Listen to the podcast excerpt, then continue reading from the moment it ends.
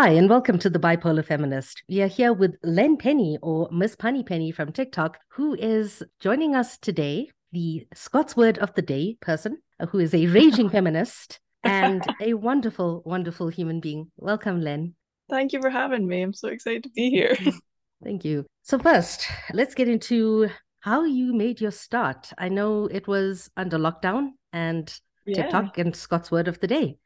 So I actually worked in a restaurant uh, for a while. I was cooking and I was waiting tables and I was bartending. And uh, when everything happened in the lockdown in Scotland was a massive, massive deal. Like you couldn't go anywhere, you couldn't do anything. Uh, my job closed for a while and I was put on furlough, which is where they'll pay you, you know, a certain amount of your salary, but you don't have to go into work, which was for me excellent because it meant that I could actually take some time to myself because at that point I had been studying full time, working full time. I was exhausted. So I got a couple of months of just burnout free creativity. And in that time I, I decided to start making videos because I've never really seen myself as someone who could do this sort of thing. But because I had time and I had a little bit of something behind me that just made me think, right, I'll give it a go. And if it doesn't work, I'll never do it again. And then it started to work. And from that, it's mm-hmm. continued to work. So I'll keep nice. going as long as it starts working.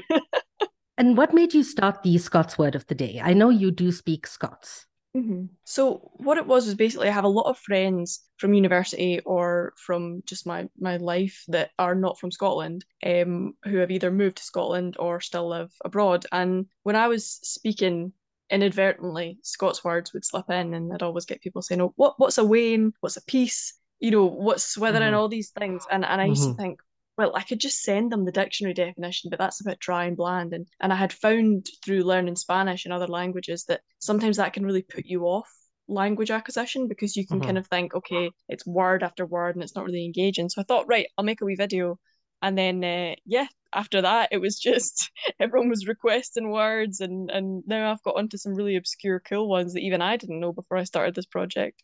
And how much scots have you learned since starting to do this that you didn't know?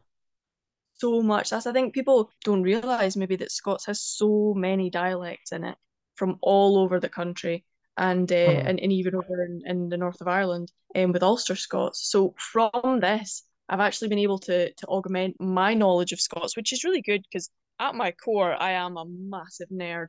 So the fact that, you know, I can constantly be learning and, and getting new words and stuff, it's just it's been the most fun ever. So tell me about Scots as a language, because a lot of people deny that it's a language and say that it's slang. And so many people say that Scots cannot be recognized as a language. I think for me, it's interesting because when you approach it from a completely apolitical perspective, which is what I try to do with Scots. Obviously, no language exists in a vacuum, and Scots is inherently political. But when you try and approach it as if you're, you know, uh, some sort of anthropologist and you're looking at Scots just purely linguistically, there's no argument to be made that it's just a dialect because any argument that you make immediately falls flat on its face when you compare it to other languages. You know, it's a sister language to English and shares as much mutual intelligibility as Spanish and Portuguese or, or certain, you know, Scandinavian languages. And the only reason that it gets called a dialect is because people have these preconceived notions of Scots as being anti-English or as being inherently in opposition to English. And when you look at it like that, obviously people are scared. They don't want, you know, kids to learn it instead of English and, and they, they let mm-hmm. their biases influence them. But for me, as someone who doesn't approach this as a political project, it, it just feels it's so wonderful to have this language that English speakers can take to really easily because they already know so many words uh, and so many grammatical constructions that just make language learning so much easier. You know, for me, every time I see a cognate, I don't think, oh, this is just English in an accent. I think, oh, excellent. Another word I don't have to learn. and I was like that with Spanish. You know, every time I would learn a Spanish word that was similar to the English equivalent, I'd be thinking, great, another word I do not have to learn. That's amazing. But I do want to touch on the politicization of Scots. And for me, it feels like not anti English, but almost a response to the English having stolen so much from Scottish people. And how do you feel about that? I think that that's an interesting perspective. I don't know if I share that perspective purely because for me, I look at Scots as having evolved parallel to English. Mm. And you can you can see that across the language. And it is evolved, it evolved itself from Old English. And mm-hmm. for me, I, I don't see it as much as a response to English as I do just a very, very close sibling. And they don't always get on and they're not always the same. And you know, they're like they're like my yeah. eyebrows. They're definitely not twins.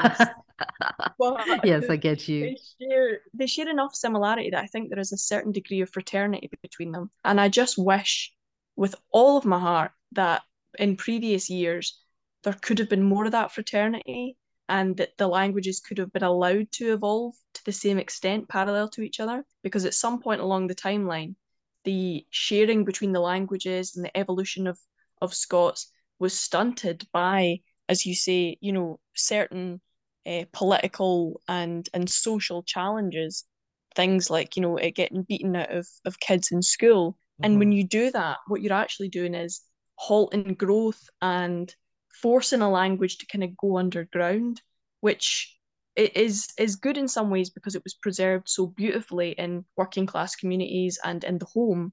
But it also, you know, I kind of mourn the loss of professional Scots because there was a point in history where Scots was the sort of language of kings and courts, and and some of those words still exist today in the legal system with Scots law, but there's a certain type of Scots, this sort of professional, fluent, gorgeous, you know, really, really formal Scots that I really wish we'd had the chance to see develop further. Mm-hmm. And the death of language does inherently come with marginalization. Mm-hmm. This is one of the reasons I say that Scots is an inherently political language because language being tied to a colonizer's language is inherently political. So, what we have in South Africa is we speak what is called Bhojpuri Hindi, which is not mm. a hmm. really, it's not really a dialect of Hindi, but it is kind of. But it's also very far removed from how Hindi has evolved in India because mm-hmm. our people were removed from India in 1860. Of course. So the languages didn't grow like it grew completely parallel to each other rather than with each other. Mm-hmm. And so in that way, I do think languages are inherently political, especially when touched by colonization. And your Scots pride has pushed a lot of people into learning the language and started speaking the language more, being mm-hmm. more proud of being Scottish, being proud of being brown and Scottish. So, what do you feel about that impact? I think that it breaks my heart to think that people are feeling empowered or feeling that they need to be empowered by me because mm-hmm. all I'm doing is trying to convey language and augment vocabularies and make people feel as if they're valid. I obviously want to empower people linguistically, but I do not feel that I in any way should be the reason that, for example, a person of colour living in Scotland should feel empowered to speak Scots because for me, as far as I'm concerned, there is absolutely no reason for a person of colour living in Scotland to have ever felt as though they can't speak the language or feel proud of being Scottish. And it is one of the great shames of Scotland that there are people who would go out of their way to make others feel like that. And I see it a lot when, you know, there are people who are creators on TikTok. They will they will speak of their own authentic Scottish experience and their experience of Scotland and will be talked over by people who have never been to Scotland, have no idea what Scottish culture is like, but because they view Scottishness as some sort of blood and soil nationalism, you know, an, an, an ethno nationalism, because they view that as their divine right to dictate what Scottishness is, they will actually mm-hmm. make people of colour living in Scotland doubt themselves or, you know, feel as though they can't speak. And and and it makes me really angry because if anything, what I want to do is empower people to be themselves and to speak the way they want to. Mm-hmm. But obviously, you know, I can come on and say, oh, Scotland's great, Scotland's accepting, Scotland is diverse. And it's all of those things. but it is not without its own issues that we need to address. And and I hope that through my content I can kind of, if anything else, help people feel in themselves that they can speak about those issues and then I'll sit back and listen. You know, I don't ever want to be mm. a voice speaking over somebody. So in every sort of aspect of what I do, whether it's talking about trans rights or talking about, you know, equality and diversity and things like that, I want to make sure that I get my foot in the door and then hold the door open so that other people can walk mm-hmm. through the mm-hmm. door and start speaking. Because I never, yes. I don't want to be, you know, at the end of the day, I'm a wee white lassie that looks exactly like, you know, an extra from Brave. I'm not anybody. That, I'm not anybody that should be speaking over anybody else about equality or diversity. And I mm-hmm. think sometimes people will listen to what I say purely based on the fact that I embody what they believe Scottishness to look like, which is mm. ironic because my dad's not even Scottish. But yet nobody's nobody's coming into my comment section saying, What's your blood quantum Len? Because I look the way people expect Scottishness to look. So all I want to do is highlight to people that I'm not all there is in Scotland. I'm not all there should be in Scotland. And I'm not hopefully all there will be in Scotland. Yeah. You did mention something that I wanted to touch on though. Yeah. The comparison to Merida. it it gets mentioned every single live. And yeah. do you think that it's like, I know it's overdone, but that comparison, what do you think about it? I think it's it's it's interesting because for a lot of people living out with Scotland, um, I'm particularly thinking about America. That will be that film, that you know, Brave will be the only representation of Scottishness that they will see, and naturally they will view that as authentic because they hear Scottish accents and they think, right, that's it. It's the same way as Outlander right now is giving a lot of people cause to believe that that's an authentic representation of Scotland. And I try to demystify Scotland and make it not as exotic and make it more real. But at the end of the day, um, it's a kind of an uphill battle because that sort of stuff makes a lot of money. And mm-hmm. and viewing culture through a kind of Americanized lens will always make more money because it makes it palatable to people who will not see authentic culture as interesting. You know, they, mm-hmm. they want it to be this romanticized Sir Walter Scott, every clan has a tartan, you know, this is my blood and my they want that. And I'm not ever going to be selling that because it's not authentic culture. For me, anything done by a Scottish person is Scottish culture. My videos are Scottish culture as mm-hmm. are the videos of Scottish people of colour. Yes. You know, that that is modern Scottish culture, and that's what I want to see more of. I, I take massive issue with the fact that Brave is used as some kind of paradigm of Scottishness when, from a linguistic perspective, the representation of Scots in that movie was really upsetting for me because it, it mocked it. It made it some sort of joke and it used Doric as a way, the, the northeast uh, dialect of the Scots language Doric, it uh-huh. used that as a kind of stick to beat Scotland with. And and I. I think it's a lot of the times Scottish people are complicit in their own like jokeification. That's a word yeah. now. you know, it yeah, I'm coining it. um, because a lot, a lot of Scots, um, a lot of the only time that people grown up in Scotland will see the Scots language is in comedy, and Scots is the mm-hmm. appropriate language for comedy. You know, Frankie Boyle, Billy Connolly, all these people who use Scots as a comedic medium, and that's great because Scots is funny. But when the laughter stops, there's still a language with a terrible, terrible history to it. And when you try and speak about things as I do, you know, feminist topics or mental health or even things like heartbreak and romance, people often say it's not the appropriate medium for that sort of thing. I, I wrote a eulogy for a, a, a shooting that we had, a school shooting in a town that I'm mm-hmm. actually actually lived in. And a lot of people were commenting because I'd written the eulogy in Scots that it was inappropriate to eulogize children. And then they said drop the shtick you know drop the drop the act for 10 minutes and just be serious. And it was interesting to me how this sort of conception of scots as a joke is is so hard for people even scottish people to overcome and overlook. And i think brave kind of plays into that as do as do a lot mm-hmm. of you know americanized scottish media where it's the joke is we can't understand him and they never think to ask why mm-hmm. It's it's like um it's like somebody speaking louder to you in the hopes that you'll understand in a language that you don't. Yeah, it's it's like I mean It's like talking down.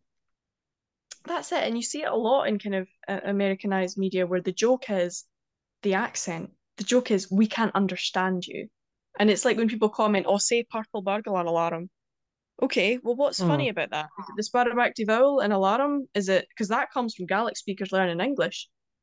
You know, i- mm, is it is it mhm. the the rolled R, the rhotic accent? Is that what's funny? And then Yeah. you have Scottish people obviously playing into that, saying, "I can't say purple burglar." You can say it. You can say it. Mhm. We all, when the camera stops, they can say it, but it's them sort of playing into it for for you know likes and views, which you know we're all guilty of. We all want the likes and the views, otherwise we wouldn't be doing it. But when it comes at the expense of an already marginalized way of speaking, it, it kind of it annoys me a little bit. Mhm. Going back to the idea that a lot of people speak over people of color from Scotland. Mm-hmm. One of the things that I've always heard you say in lives is anybody who lives in Scotland is Scottish. Yeah, I mean, And that is you're only something I love. I, I, really, I, I hate that that's often a controversial statement because, you Mhm. know, for me, and this is obviously I'm only speaking for myself. Obviously, there's people in Scotland who don't feel the same, but for me, I don't see nationality as this sort of ethnically bound, rigid thing. We were put on this planet and we divided ourselves up into groups. You know, if you look down into my DNA, I'm sure you're not going to see 100% Scottish. I hope not, because that would be terrible case of inbreeding. But you know, it's it's yeah. if, if I chose to, you know, make my home in Scotland as someone who had come from a different place, potentially free fleeing war, or you know, just because I wanted to, I would want that culture and that country to accept me, Mhm. and I would want to be as as accepting of that culture as I could be, and and I I think that Scottish culture is one that does not need to be gate kept. You know what Mhm. what is it that they're trying so hard to fight to protect? You know, is it the haggis? Is it what what what is it that they you know they can't stand other people partaking in? And I think that Scottishness is is a concept. It's a social construct. There is no there is no such thing as someone who is ethnically Scottish. I hate that. I hate that term. I hate it. because they- And Me too. I'm like, what? Because no, as I say, nobody's. I've not done 23andMe. Nobody's ever asked me to. The only time people bring up ethnically Scottish is so they can dunk on some person who's not white. It's so weird. I hate it. Mhm. And uh, ultimately, black and brown folk in the country pay the price for that. Yes. Yes, they do. And it's awful. Mhm. It's it's like, you know, why why have they and when I say they, I'm generalizing, but why have people in America, some of them, not all, but some of them, why have they gotten so wedded to the idea that who you are lives in your veins that they cannot Mhm. conceive of of an identity being anything other than what is in your blood? It just makes absolutely no sense to me. Yeah. Because blood quantum is a colonial construct. Absolutely. And and they I've had so many arguments where they they'll say, "Oh yeah, but but but I'm not meaning it in a racist way. I'm just saying that I have heritage from Scotland." And I say, I, but you could have asked your granny that. You did not need to spit in a cup and get them to analyze your DNA to tell you that you have heritage from somewhere." Mhm. And I think people confuse what I say when I say that being, you know, having Scottish heritage doesn't let you jump the queue when it comes to accessing Scottish culture. They think I'm Mhm. saying you're at the back of the queue. I'm actually saying there is no queue. Come away in. Like what? I, there's no. There is no queue. There is absolutely no queue to culture. There's no hierarchy. If you, you've you know come to Scotland, you just come up like join in the culture, have fun Mhm. like it, you know ha- have a great time because there's absolutely no need for us to be saying well you know Scotland is, is just for white people why why Yeah. Why what what reason other than just pure racism can somebody Yeah. have for wanting to apply blood quantum to Scottishness because at the end of the day when you say, oh, I'm half this, I'm half that, I'm two thirds that, I'm three quarters that, what are you gonna hack off the bits of you and just dump them in Scotland? Like, what is what is the deal? When people tell me that they're this percentage that, that percentage that, I ask, are you two percent milk? Yeah.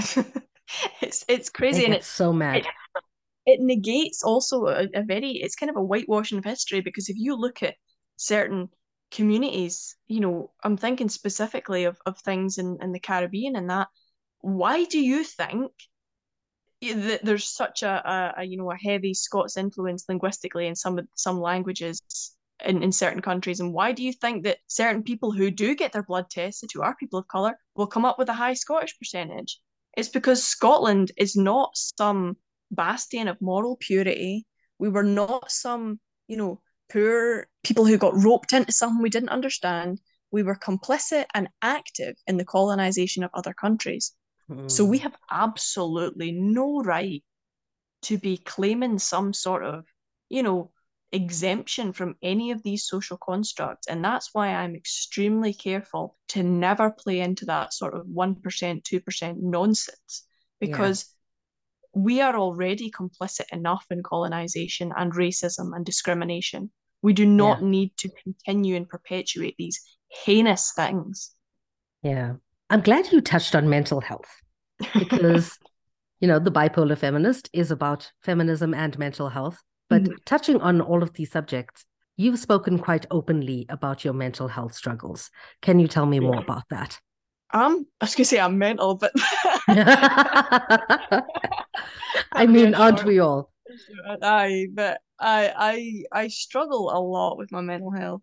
A lot. Mm. It, it it's something that I think people I'm also I'm very careful not to glamorize this on social media because there's a, a misconception of specifically female mental health issues where mm-hmm. there's the sort of mascara tears, you know, waiting for someone to come and pick you up and it's it's a very toxic attitude because I think mental illness can be disgusting sometimes.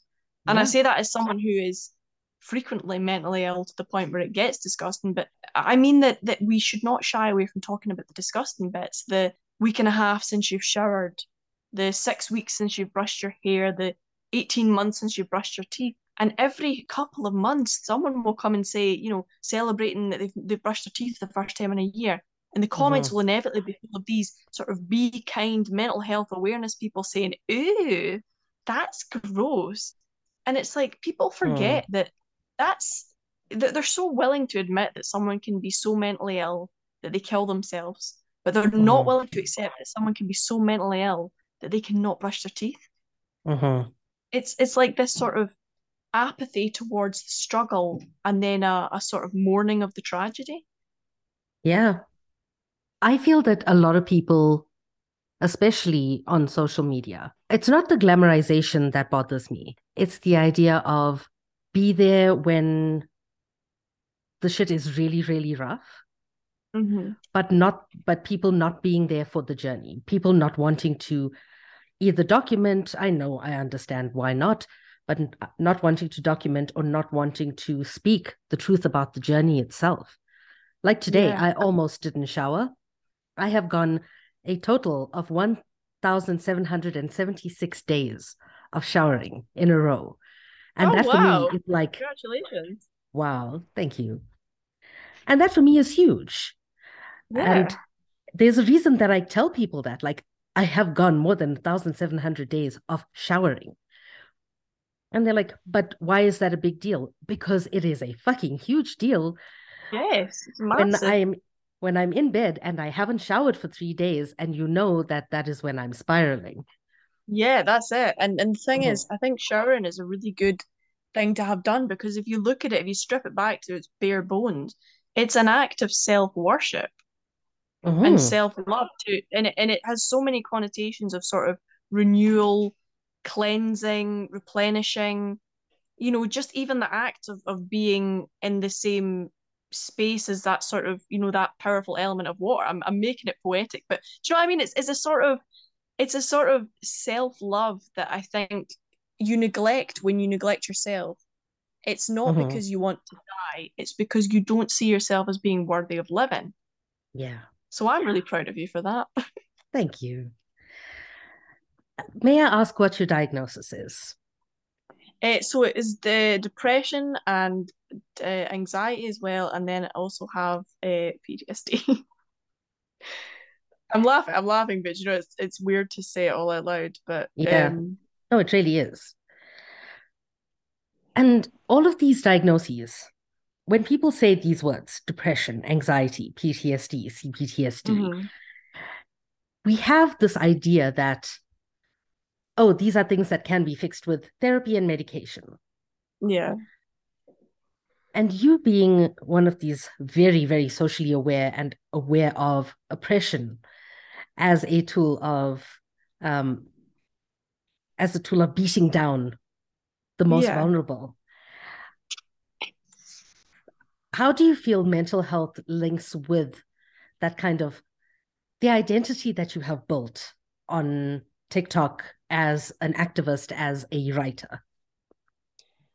I think I wrote I wrote about mental health a while ago, and I was very careful to shy away from using capitalism as a way to fix depression because it's marketed towards women as you know get a bath bomb self-care buy yourself mm-hmm. this you'll feel it's like it's it's it's often it's it's impossible for me to extricate um capitalism and mental illness because for me they're the same there's two sides of the same coin one mm-hmm. one cannot exist without the other because yep.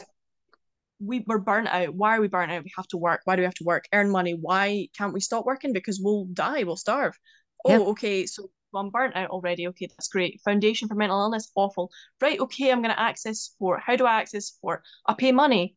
How do I get money from working? Okay, excellent. What if I can't afford it? Well, I don't get it.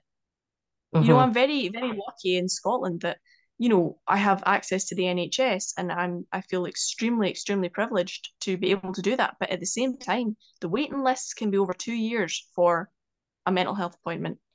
Oof. And what do you do then? You just don't kill yourself for two years. You put it on the back burner. Mm-hmm. It's it's you know, or you go on medication, and the medication helps because that's what medication is designed to do. But for me, medication helped for a while, but without addressing the very deep issues that I had in myself, I was mm-hmm. going to be, you know, dependent on medication for years and years and years. And then you can find apps like BetterHelp that are like ludicrously expensive. That's it, and it's mm-hmm. it's like you can you can afford to have good mental health, mm-hmm. and that's why when people say, "Oh, it's so good that the celebrities talking about their mental health," I think to myself, "Yes, and what?" What are they going to do to help ensure that other people are able to access the quality of care that they are? So I'm never going to say to people, "Oh, go to therapy. Just go to therapy. Therapy's get therapy doesn't help in one session. Therapy doesn't mm-hmm. help in two sessions. Therapy is about building a years and years and years long relationship with yourself and your therapist and working through things. It's it's not something that you can just prescribe as I mean I'm I'm very very cognizant of the fact that I will probably have depression, anxiety, PTSD symptoms from now until the day that I die. The same way that I've got eczema, and I'm probably never I'm probably always going to have flare ups, but mm-hmm. through the right creams and the right regimes and things like that, I can manage my flare ups of my eczema. I can mm-hmm. also manage the flare ups of my mental health by taking the appropriate steps. But I believe that healthcare should be free. I think it's a fundamental human right to have healthcare, but you know, that's yeah. apparently a controversial opinion. apparently, because I said it to my dad one day. He's like, Hey, how's your therapy going? I said to him, You can't self care your way out of oppression, out of systemic oppression. No. And he tilted his head. He looked at me. He's like, I think we did a good job raising you. but that's it. It seeks to provide the cure for the illness it created. You know, mm. capitalism, it's like if you only were to buy this, you'd be happy. And it creates a kind of competitive structure that you will compete in everything. You know, yeah. you will compete with your friends, you will compete with your family, you'll compete with yourself. And at the end of the day, it's ludicrous. There is absolutely no reason for us to work five days a week to sleep for yeah. two. I don't and and the more I've become socially aware and, and it's definitely a journey, but the more I do that, the more I realize how it makes no sense. None of it makes mm-hmm. any sense. It, it, the whole system is is rigged, and yet there are people who defend it to the death. Mm-hmm. And there are people in supposedly socialist countries who want to move towards capitalism. Like, oh, it's awful. You're not going to get free healthcare. Uh, you're not going to get minimum wage. so, um, why are you campaigning against yourself here? It's awful. We have so many strikes going on at the minute, and mm-hmm. people keep saying, you know, they're trying to get rid of the right to protest in the UK, and it's mm-hmm. um, it's phenomenal because people seem to forget the fact that protest has never been peaceful. Mm-hmm. It's it's never you know the suffragettes. I was speaking to someone about this today. Suffragettes were, were blowing things up mm-hmm. and trying to blow things up, and now now we've whitewashed it to think, oh, they were peaceful. They were just women who just wanted rights, and we just gave them it without any yeah. you know any pushback. And it's like you've ruined history. You know, I, I yeah, and at, making at it palatable. Time, yeah, that's it. And at the same time, suffragettes are a, pal- a palatable cause because they were white cis women who were campaigning for white cis women to get rights. So, yes. you know, they, they're palatable, they're great. And now you've got people who are like gluing themselves to the road and like, you know, lying down and, and destroying monuments. And people are like, oh, that's awful. They're just turning people away from the cause. And it's like, mm. but you're still talking mm. about them, which is the point of protest. It's to provoke discussion. So it's yeah. working as far as I'm concerned. Absolutely. I have a book suggestion for you. Oh, excellent. White Tears, Brown Scars How White Feminism Betrays Women of Color by Ruby Hamad. Ooh. It is brilliant. And it talks about where white feminism comes from and the idea of this whiteness being the way in which women are white women mm-hmm. are made the damsels in distress and therefore always the victim. But mm-hmm. they are the custodians of white supremacy. Absolutely. And the mm. and and and misogyny. Mm-hmm. One of the things that I'm really interested in, and before we get into the topic of feminism, is your Scots Performer of the Year Award of 2021. Yeah. Can you tell me a little bit about that? So the Scots Language Awards are um, sort of community-based awards that we we celebrate every year. We have like teacher, school, a young writer, which is the one I'm always most excited about, mm-hmm. book, kids book, things like that. But that year, I was actually presenting them as well as um, nominated for a couple of categories, and the stress of presenting was insane. I'm one of these people that is very, very anxious in the lead up to things. And mm. it got so bad, like my period stopped. Like I was I was wow. not sleeping. I was I was constantly anxious. My skin was a nightmare. And um mm-hmm. it came to it. And, and on the night, I forgot that I was nominated and then they made me go backstage so someone else could call out my category and I wasn't even thinking anything about it. And then they called my name and I I went up and tried to do a speech and I just started crying because I was just like I, I'm so emotional right now. I'm so overwhelmed. It had been a really difficult year because that was the first year I'd started doing the Scots Word of the Day and I wasn't prepared for the backlash and the misogyny and everything. Mm-hmm. So I was just, I was crying and and it was really emotional for me because it was tears of gratitude, but also tears of kind of just that stress being relieved as I thought, mm-hmm. okay, I'm mm-hmm. actually doing an okay job. You know, I'm not yeah. messing things. I, you know, the wee voice in my head is wrong. Yeah and the voice in our heads telling us, oh, you're not good enough, or you're not this, or you're not enough. Ooh, I had it loud today. And I'm sorry. oh, it was such a weird day. But we know that voice well. And when you finally get recognized, it's that, oh, I may actually be doing something right. Yeah, that's you can't believe it. There's that moment of disbelief where you think to yourself, I am not a failure. yeah. Despite what my brain is telling me. It's just it's that feeling that that you know you people people look at me with what I do and they think, wow, she must be so confident. She must be so, you know, have her shit together. She must be so, you know, secure in herself. But I am very much none of those things. Mm. And and I'm always surprised. It doesn't matter what it is, whether it's a job someone's offering me or, you know, a compliment or a nice comment or even to be asked on something like this, which is amazing. In my head, I'm still like, do they not realize that you're shit? I mean, uh, how many people on TikTok disagree? it's it's it's that it's that way where it's like there comes a point where you're the only voice that you hear, mm. and and th- that voice is so overwhelming. It's just that kind of everybody else will figure out one day what you know to be true that you are not worthy of what you have, And it's very hard to silence that voice. And that seeking or leaning into the validation from other people, it does become a cycle of horrible feeling. Validation. Yay. Yeah. Yes. Highs and lows. You're constantly chasing that, you know, Mm. why is that video not doing well? What have I Mhm. done wrong? You know, Yeah. what how can I improve? How can I make myself more palatable to people? Because at the end of the day, the more palatable I make myself to other people, the less palatable I am to myself. And how do you deal with the trolls? Because I get enough trolls because of this podcast. But Mm. you get them not just on your videos, but people stitching and in your lives. How do you not take that and wear it on your shoulders or wear it as a hat every day?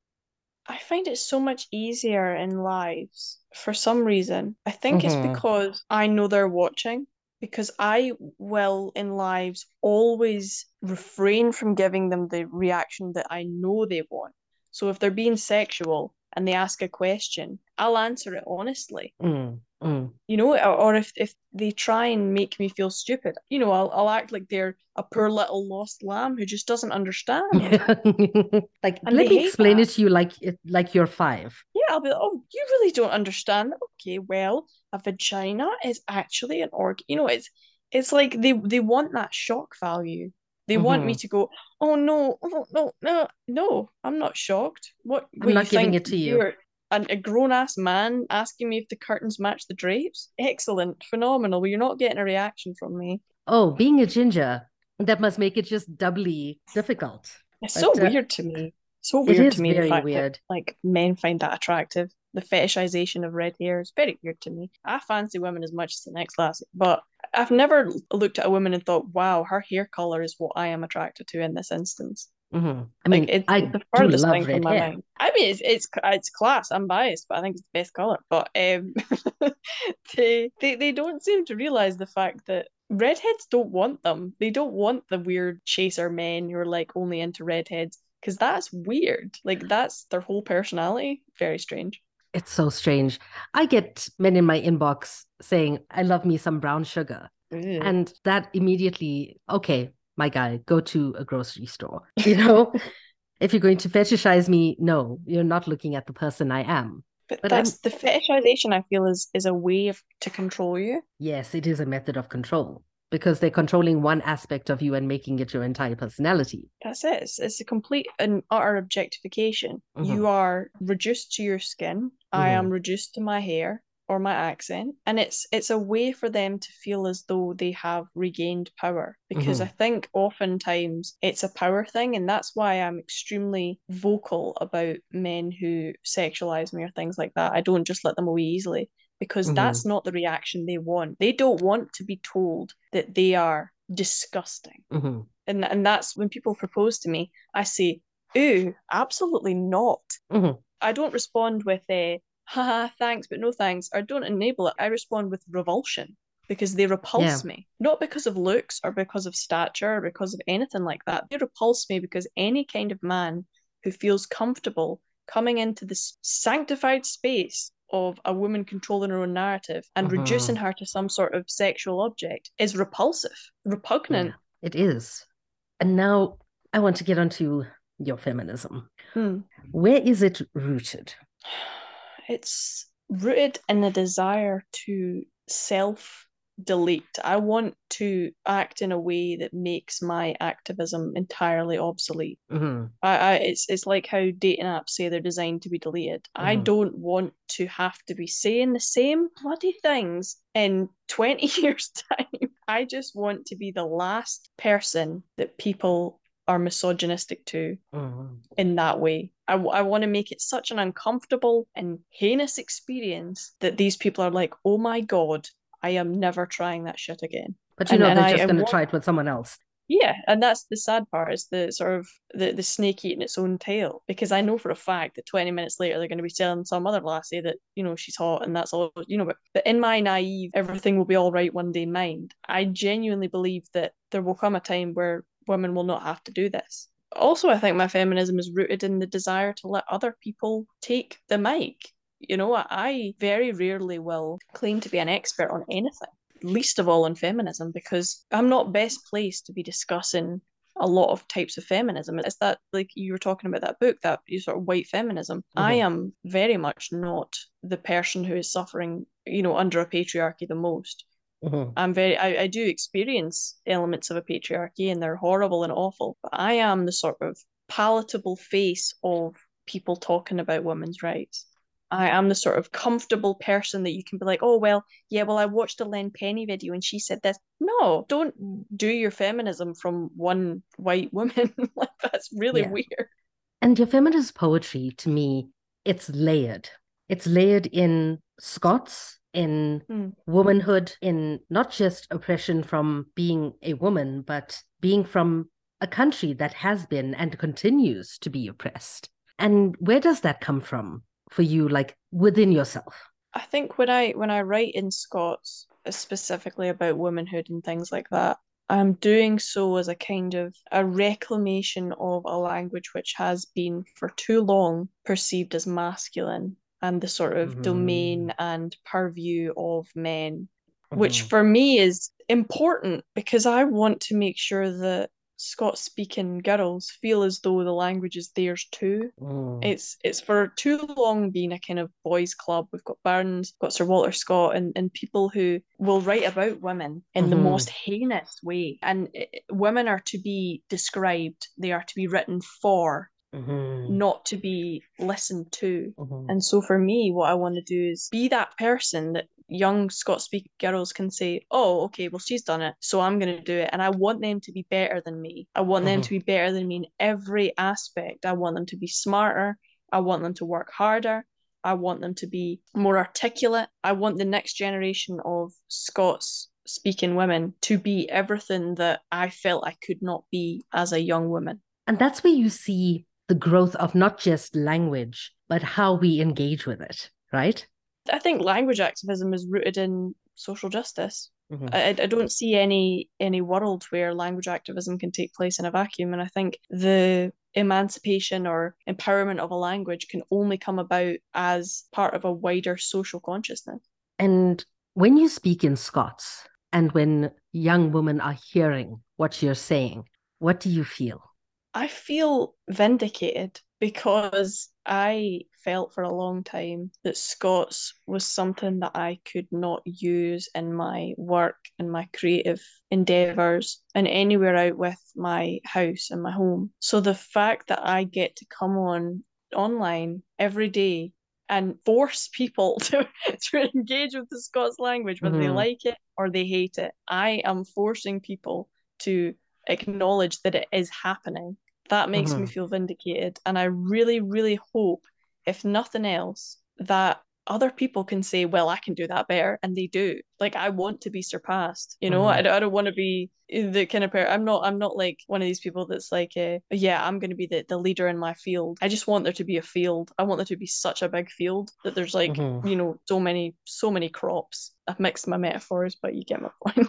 yeah. I get you. And it's uh, interesting that you say vindicated because I think we've reached a, a, kind of a point where we need a reckoning of all of oh, our oh, yeah. intersections. And people are so Absolutely. quick to use intersectionality as this catchphrase. But that reckoning with intersections of not just oppression, but of privilege as well, have to be pushed out into this public narrative. And I see you doing it beautifully. Thank you. I think people are really afraid of privilege and acknowledging privilege because mm-hmm. they think it means that they haven't worked hard or they've never had to face struggles mm-hmm. or stripes or oppression or and it's it's weird to me because it is only through acknowledging your privilege that you can help other people and engage with other people you know i'm never gonna mm-hmm. you just sit back and say that i'm not privileged because i absolutely am you know the fact that i was able to grow up in a, a predominantly white country being white is already you know that's streets of privilege like that's a stunning amount of privilege to then mm-hmm. be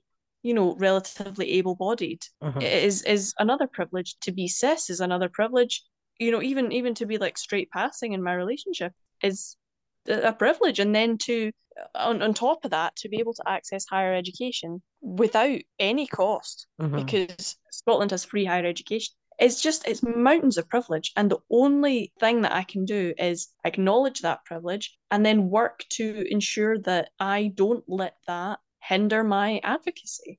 I, I don't I don't see privilege as something because have have I worked hard? Yes. Would mm-hmm. I have had to work 10 times harder if I hadn't experienced any of those accesses of privilege? Absolutely. And one final question. I would like for you to give us the Scots word of the day. Oh, the Scots word of the day today was what was it? Oh, it was nap. Mm-hmm. Nap um, is a, a sarcastic uh, remark or a jibe, which I love because it's got absolutely nothing to do with sleeping. Yeah, I of, love that. I, I love words like this that kind of disprove the narrative that Scots is English in an accent because you take a word like nap, I say it in an English accent, you go nap. It doesn't mean the same thing. Mm-hmm. It's not even from the same language family. Mm-hmm. So yeah, no, that's that was the Scots word of the day, and I, I quite like it because I'm a massive fan of sarcasm. I do like sarcasm, and I always pick on my friends who are from the UK, saying that you speak English and then sarcasm is your second language. Absolutely. That's I mean that's one of the things that I find the hardest is when I talk to someone from the States and they don't get the particular brand of Scottish sarcasm that's really self-deprecating. And I'll be like, oh yeah, but you know I'm shit at that. And they'll be like, don't be so hard on yourself. You've got to believe in yourself. And I'm like, what? like, like a motivational speech and intervention just because I've, you know, self-deprecated. But yeah, that was the Scots word of the day today. So I hope you like it. Yes. And in what context would that be used?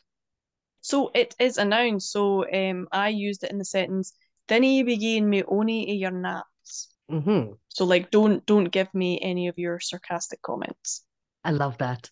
I absolutely love it. Great, isn't it? I think it's, it's stunning. Well, my knowledge of Scots is increasing because of you and a couple of other Scots creators. I still cannot speak it with any confidence. The only thing that I do use is when I do greet you and say, hey, hen. Yes, I love that. I think that's it's such a, a simple word, but it immediately puts me at ease. mm, I, I love it. But it's also a familiarity that this is your culture, this is where you come from, this is something that is important to you. It's like greeting somebody in their own language and or greeting somebody with their own religious greeting. Yeah. Like seeing an old woman in a sari on the street and saying namaskar, you know? I, I I love that also because it's like for me, I really want to make people feel as welcome as possible. So mm-hmm. whenever possible, I try and learn those greetings that people maybe don't hear as much now. And and whenever you know you say that to them, they feel they feel really welcomed and they feel you know like they like they're among friends, which is what I always mm-hmm. want people to feel. And how would you say thank you? See, that's that's the funny thing because you could just say thank you, but you can also mm-hmm. say muckle thank. Muckle thanks. Yeah, that means like, like thanks that. a lot. yeah, I love it. But Len, muckle thanks. Thank you. it's been an absolute pleasure talking to you, and I hope to see you live again. Absolutely. Soon. yes.